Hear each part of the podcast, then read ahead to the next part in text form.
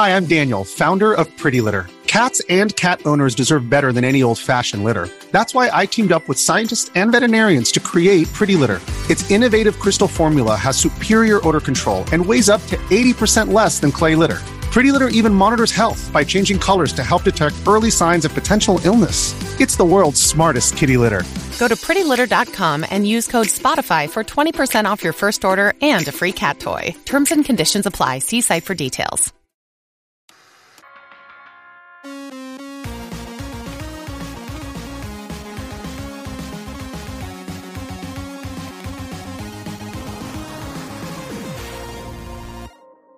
Hey, what's up, everybody? Welcome to this week's podcast. I've been hard at work doing a bunch of lag testing, reviews, and other stuff, so there's a good amount of stuff to talk about this week, and a lot of it involves that. So hopefully that's still cool with everybody, but let's jump right in.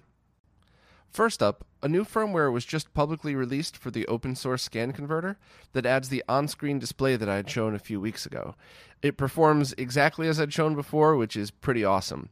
Uh, the only thing to note is if you're dialing in custom timings yourself, not using any of the profiles, as you're dialing the timings in, your T V might lose signal for a while, so you're still probably going to want to look at the L C D screen for that.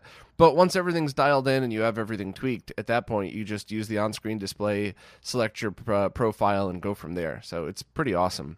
Um, also, there's a bunch of updates on the profiles, the new ways to, to put them together and make them. There's a bunch of people working on different things involving it. So uh, that's currently a work in progress that I hope to have a post about before next week's pro- uh, podcast. But I just wanted to give everybody a heads up that Uh, a lot more is coming with this firmware in, uh, in mind. So pretty exciting time to own an open source scan converter, especially if you were one of the first adopters back when we didn't even realize ten eighty p was possible, let alone things like profiles, on-screen display, and all this other awesomeness. So, of course, thanks to Marcus for continuing his awesome support on all of this, and thanks to every member of the community that uh, donates their time for doing profiles, testing, and all that other stuff. QWERTYmodo just released a product he's calling the R G Bench, which is a pin converter, not a signal converter, designed to interface with oscilloscopes. And essentially it takes SCART, V G A, and component and breaks it out to a D-sub connector that allows you to use a really short cable so that you could easily interface signals into an oscilloscope. Um, now, I manually pieced one together with T-connectors and B N C termination and all that stuff via Steve's suggestion, which has been working fine, but I got to admit, this does look a little bit smoother. Um, I did get to test one out, uh, and in my basic testing, and please understand that I am as basic as it gets with oscilloscope use, uh, but in my basic testing, it was exactly the same, so the voltages were the same. I don't know if it affects anything else. Anything that you put in between an analog signal and its target device will affect its output, but is it going to affect it zero point zero one percent or is it going to actually have any effect on it? And from the testing that I did, as far as voltages goes, it's spot on identical with or with this or with other solutions. There's dip switches on it to toggle seventy-five ohm termination on or off, and you would only want it off if you were using T connectors and running it into a R G B monitor. And uh, that actually has termination built into it already. So that's for people that like to have a, a little monitor sitting next to their scope so they could see it while see what's on the screen while they're working on it. Um, I personally think that this is going to be best for people with the Owon scopes because the uh, the Rigols that you see here, they're pretty great with just basic conversion and stuff like that, just having the SCART adapter and a T connector and things like that, because you have four signals going in. So you could always have R G B S going into the scope and then out to a monitor. But people with those Owon scopes only have one or two channels to use at a time. So for that setup, uh, you know, plug plug your console or whatever you're testing directly into your monitor, get to the white screen or one hundred percent color bars if possible, and then unplug it and plug it into this, and now you can get a seventy-five ohm terminated reading. Obviously, make sure the, the, the dip switches are turned on. And I think that will be a massive help for people with the cheaper scopes. And for things like testing arcade voltage and stuff like that, I mean, as far as I could tell, that Owon scope was spot on to the Rigol. So once again, I'm not an expert at these things. I'm sure if you were really digging deep into signal analysis, there might be differences. But I think the majority of people that would want a scope these days want it for safety and testing reasons, especially if you own arcade boards and stuff like that. So this would be the perfect interface between them if you just want an easy pin connector. So I'm always very excited to make scopes easier to use for people because I I really want more people to to see what's going on in their setups. Once again, this is predominantly for arcade setups. For consoles, as long as you follow the basic steps and suggestions people post, you should be fine. But anybody who, who messes with arcade boards, I strongly suggest picking up that cheap scope. Uh, if you don't want to deal with signal um, termination converters and stuff, grab one of these R G benches from QWERTYmodo and learn how to get a really safe signal out of your consoles and uh, and out of your arcade boards. This week's Rad two X video is how to use the Sega Saturn version, and I didn't just want this to be a beginner video. I wanted this to also be entertaining, or at least somewhat educational, for those of us that are intermediate or experts. So while the beginning two minutes of it is how to plug it in, I also did want to show other fun aspects of it.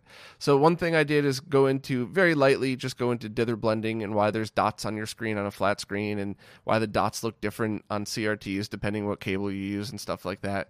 So that's something that even if you're already well aware, you might enjoy the side-by-side comparisons. And then, of course, because apparently you have to uh, you have to talk about the M Classic if you're a YouTuber, I threw that in there because clickbait. Like, whatever. I'm going to be honest about that. And, you know, I came down kind of hard on people's opinions on it. And after going back and reading the comments and other videos I did about the M Classic and the M Cable, I'm really glad I did, because there's such a there's such a stigma on both sides. And the truth is, you know, you either like it or you don't. It's either worth one hundred dollars or it's not to you. And everybody's going to have a different opinion on that. And it really drives me crazy when, when people talk about this thing as if it's some magical device. And it also equally drives me crazy when people accuse Marseille of, of being sl- snake oil salesmen that are just out to fool people that don't know the difference. Eh, maybe their marketing kind of leans that way, but I really I don't get that impression. I think they just made a device, and, and you know, obviously they're going to try to make money off it because they're a company, but I, I just think it's something that it's either a preference for you or not. And for me, my favorite games from the classic consoles are all two D, so this is completely useless to me. And I think all of my newer games look per- perfectly fine without it. Um, I don't think it hurts the image. I just, it's not worth one hundred dollars to me. It's just my opinion on it. Make feel free to make your own opinion. Um, the one thing I will note, though, is the M Classic didn't seem to work at all on the O S S C. I tried Saturn and Super Nintendo. I tried generic profiles as well as uh, dialing in custom timings. So, you know, on in every range of that. So just basic, you know, when you flash the O S S C with a new firmware, tried it just like that. Tried it with the optimal timings and then a little more backed out generic to, that helps with compatibility. I tried Tried all of the different settings, tried different resolutions, and it just doesn't work with the O S S C. So apparently, if you want to use the M Classic, you're going to have to use the RetroTink two X or the Rad two X anyway. Um, I did, of course, try to reach out to Marseille about this. They've never responded to a single email of mine. Uh, they've never responded to any tweet of mine. And they didn't seem very happy to talk to me on their booth in Portland. So I don't know. I, maybe they're mad at me that I tell the truth. That's fine. I'm not in this to make friends. I'm in this to, to try to spread as much real information as possible. So definitely check out the video uh, if you just want to be entertained and, and check out different comparisons and stuff like that. Um, but to be honest, my whole opinion on the M Cable and the M Classic is just whatever. I really don't care at all. Uh, I just, you know... I don't know. I, I don't have anything else to add to that um, other than it doesn't add lag, which I'll get to next. So a while back, I tested the M Cable Gaming Edition for lag and found that it didn't have any. But as I very often do, I accidentally skewed the video towards intermediate to experts and forgot to explain what and why everything is. So uh, now that I had the M Classic and I was doing testing for the Rad two X video anyway, I figured I would do a little bit more detailed uh, of the lag tests. Um, if you haven't watched it yet and you're intermediate or advanced, uh, still like click on it and let it run in the background and get me some clicks here, but you don't need to watch it. It's zero lag in all modes. Um, and when I say all modes, all resolutions that are pumped through it. Uh, I showed what happens when you put two forty p and four eighty i through. It kind of goes crazy, but those are not supported, so I'm certainly not blaming Marseille for that, and I even said that in the video. Um, and I also wanted to clarify milliseconds versus microseconds, because that's something a bunch of people last time didn't understand, and that's my fault, by the way. I want to make that very clear. I'm not... I'm not lag shaming a beginner or something like that. Um, I wanted to make sure that everybody knows that microseconds of lag is absolutely impossible to be detected by your gameplay. So there were some people from the Smash community last time that said something like, oh, wow, it's got thirty-eight microseconds of lag. I'll never use this for gaming. And it's it's not their fault that I didn't explain it right. It does always crack me up that it seems to be the Smash community that that wants to use lag as their excuse when they lose a game. I know I'm going to get I'm going to get beat up at one of these tournaments one of these days for saying this. I know it, but I'm just honestly, it's never the Street Fighter crew. It's always the Smash community that that that, that say things like R G B adds lag and thirty-four microseconds. I don't know where they're hearing this from. If there's some like uh Korolikian YouTuber in the Smash community that's that's spreading this misinformation, maybe politely reach out and explain that none of that's true. But sorry, uh, man, everybody's going to hate me after this week's podcast. But, but yeah, it's just a zero lag device. Um, I did get some comments that didn't understand how the time sleuth worked. So I'll make sure to throw that in, info in next time. Um, I mean, I thought it was pretty basic. You hold up a device that reads the light that goes through it. But I am and have always been a nerd. So maybe it's obvious to me and not others. But yeah, um, and if you want to hear my thoughts on the M Classic, uh, go back to the section right before this about the Rad two X. I talked about it at the end of that, if uh, if you're one of the people that skips around the podcast and doesn't just listen all the way through. It's totally cool, by the way. Do listen however you prefer. Just wanted to let you know. Well, after nine years of emails and messages and everything else, I finally got to sit down and meet Rachel and Drew from Retro Access in person. I'd been emailing them since before. Not only was RetroRGB not even an idea yet, Cousin Scott and I hadn't even started the Google Doc that was the birth of all of this stuff. Uh, I remember asking a few questions and buying some of their earlier cables, and I've kind of seen their whole um, their whole evolution from from almost ten years ago till now. And uh, they certainly make some great cables. It was a blast sitting down and talking with them and hanging out finally after all this time. So hopefully people that listen to the interview will enjoy as well. As always, any interview like this is available audio only as well as a video, just like these weeklies. I completely understand that uh, most people don't like to listen to long-form stuff on YouTube, or if they do, it's like one of those, they leave it on in the browser while they're doing other stuff, same way you would an audio podcast or anything like that. So, um, you know, if you're into this stuff, definitely check it out, and feel free to listen any way that you like. It's uh, as long as it's entertaining, I'm happy. So thanks very much to Rachel and Drew for, for coming and hanging out with me, and uh, hopefully you all enjoyed the interview. Well, here's something I'm very excited about. Dan, aka Citrus three thousand P S I, has just released his three D O R G B mod that includes two forty p support, and it's the first time I've ever used a three D O that looked this good. And it's just a combination of a bunch of things. I go into detail in the video, but the short summary is it's a mod that gets you an R G B output that works on every model that doesn't have the Anvil chip, and there's only a very small percentage of them that do. Um, the only reason it doesn't work on the Anvil chip is because there's no digital pins. They kind of combined everything together to save money, so I don't think any R G B mod is possible at all on those units, so it's not a limitation of Dan's, it's just the three D O limitation. Um, the two forty p switch works perfectly. And any other time I'd done the two forty p mod, I had the, sometimes issues booting. Um, you know, sometimes it wouldn't line up correctly and you'd have to play with the switch. It just wasn't an easy experience.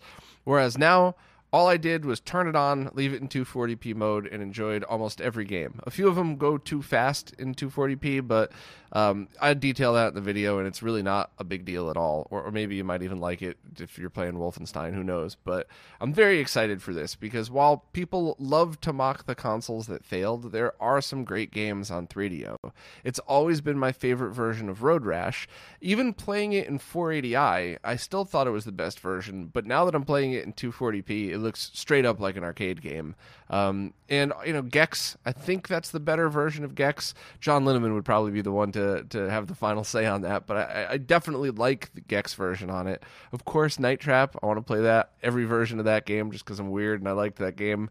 And there's a few others that are great. Um, and I think Way of the Warrior is a three D O exclusive, and that's kind of a neat, like, three D O M K clone type of thing. It's pretty cool. So I'm a, a big fan of the three D O for the very few amount of games that I like. Uh, and hopefully if you own a three D O, you'll pick up a mod like this. And if you don't, maybe you'll be interested to look into it now. The only thing that I would suggest is don't just shit on a console because you think it's funny because other people on the internet say that. It always drives me nuts when people shit on the Virtual Boy or the three D O. Go ahead and shit on the C D I though. That's totally fine. Kidding, kidding, you hell. Don't get all pissed off.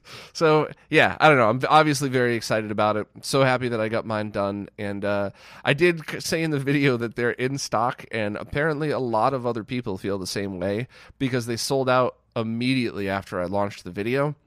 Uh, but Dan already put another order in. He's uh, already taking pre-orders, and um, once this batch comes in, they should still be in stock. So I was only a little bit wrong, not a lot wrong. So sorry about that, but I'm just very happy that there's more people as excited as I am to finally experience the best you can get out of the three D O. So if you're into it, please check out the video. This next one's so weird, I wasn't even sure if it was real at first, and I had to go and reread the post a bunch of times and check with a few other people to make sure this wasn't a hacked account or something, but apparently this is all true. Apparently Dunin, the creator of optical drive emulators like the G D M U for the Dreamcast and the two for the different versions of the Saturn, has decided to remove all links to firmware files because people were having issues when updating. Now, at first, I just assumed he meant people are having issues, so I'll pull the firmware files until it's fixed and then repost them, which is a perfectly reasonable thing to do. In fact, I'd call that responsible. Uh, but no, that's not it. He's just pulling the firmware files permanently and is eventually taking down the whole updating section of the website. If you need firmware, you need to email him directly now. But this is the same person that last year, on his own post, this isn't like an internet rumor or a rant on Twitter, his own post on his own website said that if you email him, that bothers him and he'll cancel your order. So I don't get it. I, I, I'm really, I, I just get the impression that he's just trolling people now. Um, maybe I'm wrong. Maybe I'm not looking at this the right way, but I'm, I'm blown away. And I read this post maybe four or five times, and then I'm, I keep reading the comments, and I had to stop because of his responses. Out of all the comments, his responses were the worst. So I'd, I'd like to hope that his account got hacked or something, and this isn't him, but I think it is. And it, I'm just, I'm baffled. I just don't understand. So, you know, I felt genuinely awful when his product got cloned, because that's not a, supposed to be a reflection upon him. That's supposed to be a reflection upon everybody in the gaming industry.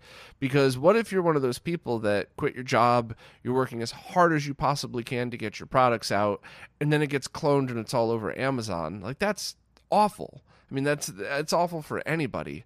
And luckily, you know, apparently he has a day job that he does very well in, and this is just a hobby to him, and he calls his devices toys that people don't need. You could read that. I'm not making that up. Uh, so I don't, I don't really know. I, I'm so sad that his stuff got cloned. I don't know if this is just anger as a result of all of that. But if you're, you know, if you're in the gaming field, there are people out there that are trying to look out for you to make sure stuff doesn't get cloned. And there's stuff going on right now that people are working on trying to make it safer to make hardware products.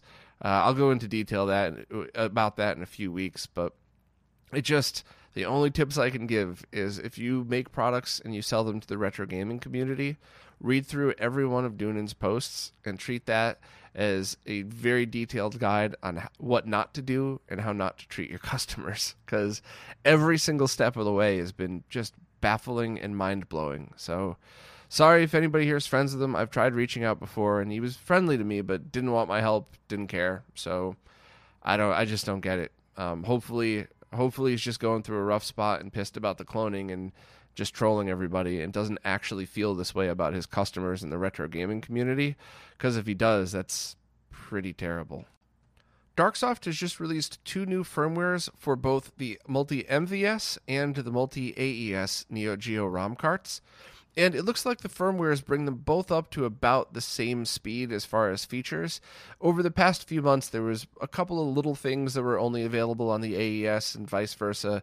And it looks like both are now equal in features. And it looks like loading times have been improved on both, which, to be honest, it was already pretty fast. But I really like that Darksoft's always trying to tweak every little bit he can on these things. So, um, you know, if you're an owner of either of these carts, I would recommend checking out the post just to see if there's any features that specifically address anything you've been seeing. But to be honest, with stuff like this, I always recommend just getting the firmware update and, and you know, and seeing how it works, especially because they're all free updates. So it's not like you have to pay for any new features or anything like that. So awesome that Darksoft is sticking with it. I have the A E S version at Cousin Scott's house now, so I don't I wasn't able to test this myself, but I'm certainly looking forward to.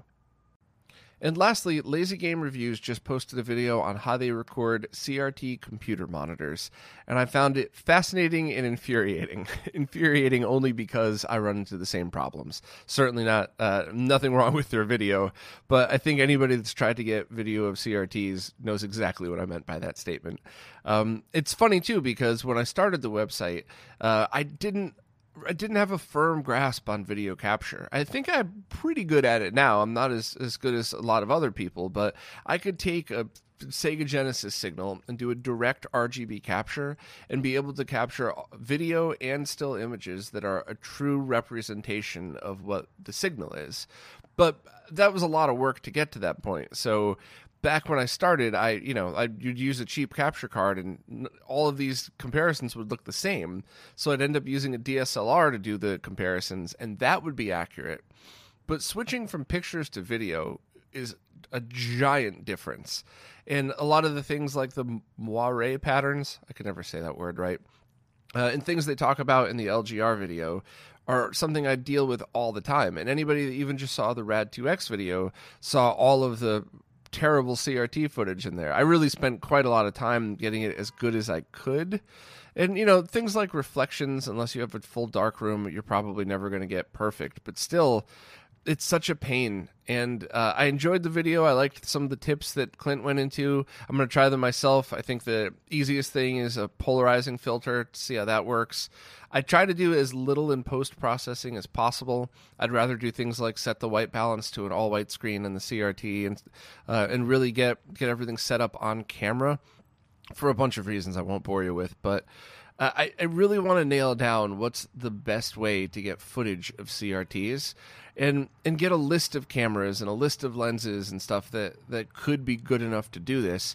One of the things that Clint talked about was that the G H five, the camera that I own and I specifically bought because that's what my peers use, um, is missing a filter that's in the G H five S, which I didn't buy because I was trying to save some money. Stupid mistake. I should have learned. I should have always learned from things like buying the the cheap knockoff soldering station and desoldering station. You know, if you could spend a little more to get a lot more, do it. But eh. So I don't know. Maybe one day we could have something like a roundtable discussion with some of the the people that uh, that really do an amazing job on that. So obviously, Digital Foundry, My Life in Gaming, Phone Dork. Uh, Phone Dork hasn't put out that many videos recently, but his are still awesome. So he's no no respect lost just because he hasn't put out a video, you know? And obviously, I would love to have Clint on there too and just sit there and discuss this stuff because I would certainly be willing to invest in a camera just for C R T footage. If that meant I had to sell the G H five, whatever, I'll deal with that. But having a camera that I could... You know, I could always use and a couple of tricks to get as good C R T footage as possible, I think would be a big deal. And one of the things that I've wanted to do forever now is a video showing how different C R Ts change the look of things.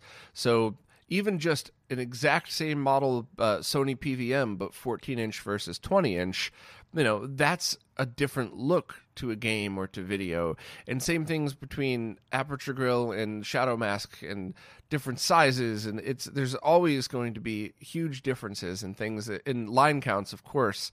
And I would really love to do a video about all of that, but I wouldn't be able to do it justice. I wouldn't even try nowadays. So, um, yeah, anybody's thoughts on shooting C R Ts? There's a lot of people that, that tweet at me and that post in the comments that post such amazing info, and it's always appreciated. By the way, I gotta, I know I'm off topic here, but even if I might be like not so enthusiastic in the moment, I swear I always really appreciate it. But yeah, I don't know. It's a it's a subject. It's a sore subject for me because it's something I really want to get right and never have. So video of C R Ts as high quality as possible, you know. Maybe I'll get the ball rolling somehow and try to start this discussion with the people that are really the, the biggest uh, contributors to this in the scene. But any suggestions, I'm all ears, and I'll, I'll stop ranting now. Well, that's it for this week. As always, thanks so much to everybody who watches, listens, participates in the comments, and of course, to everybody who supports.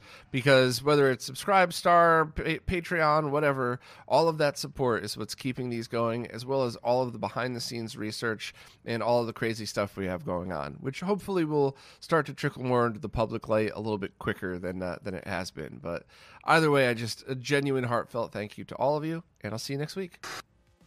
You